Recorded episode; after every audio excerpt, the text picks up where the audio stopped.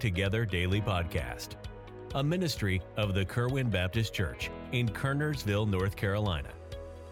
Our prayer is that through these daily devotions, we can believe together, even when we can't be together.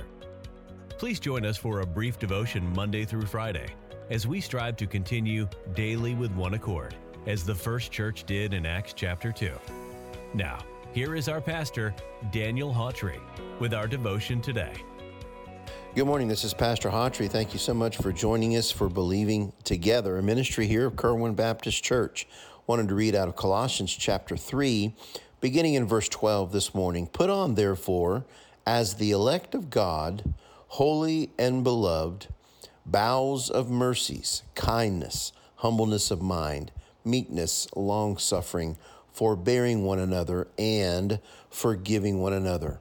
If any man have a quarrel against any, even as Christ forgave you, so also do ye. You know, once saved, you realize that you are what the Bible calls the elect of God. You are holy. That means set apart, marked off, different. And this verse says you are beloved. So you you are holy and beloved. You've been set apart and you are loved. With that status comes an expectation of a few things. First, it comes with the expectation of bowels of mercies. That means deep compassion. It means that literally you feel the compassion deep inside of you. Bowels of mercy, deep compassion.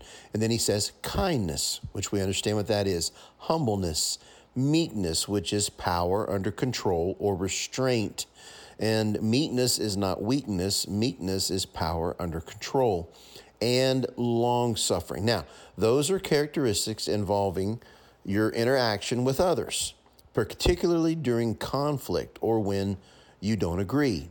Treating them with a loving spirit is something that is a must.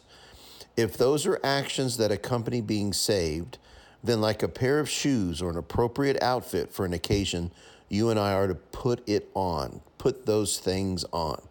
And that spirit will usher in two things. First is forbearance.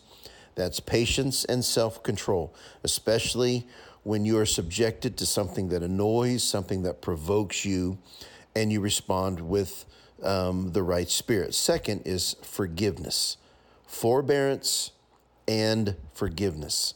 That is expected of you as a believer. That means when you have a disagreement with someone, you are to forgive just like Christ forgave you. That's your motivation.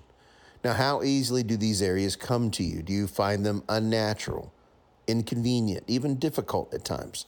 Does your patience run thin, making forgiveness seem like an insult to your pride or that you're being too soft? Well, I've got news for you this morning. It's a matter of putting it on, it's a decision. When you decide to be loving, kind, patient, humble, compassionate, you decide that as a result. When you put those things on, you will forbear and you will forgive. It's a matter of choice, and nobody can make it for you. Let's face it, you're a child of God with the Holy Spirit living inside of you, providing all the power you need to make the right choice. So it's just up to us to cooperate with Him and say, Yes, I will.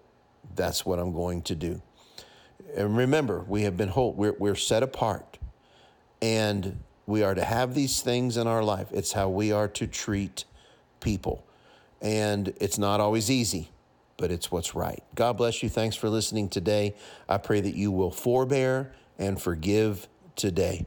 Uh, thank you for joining us, and we'll talk with you next time here on Believing Together.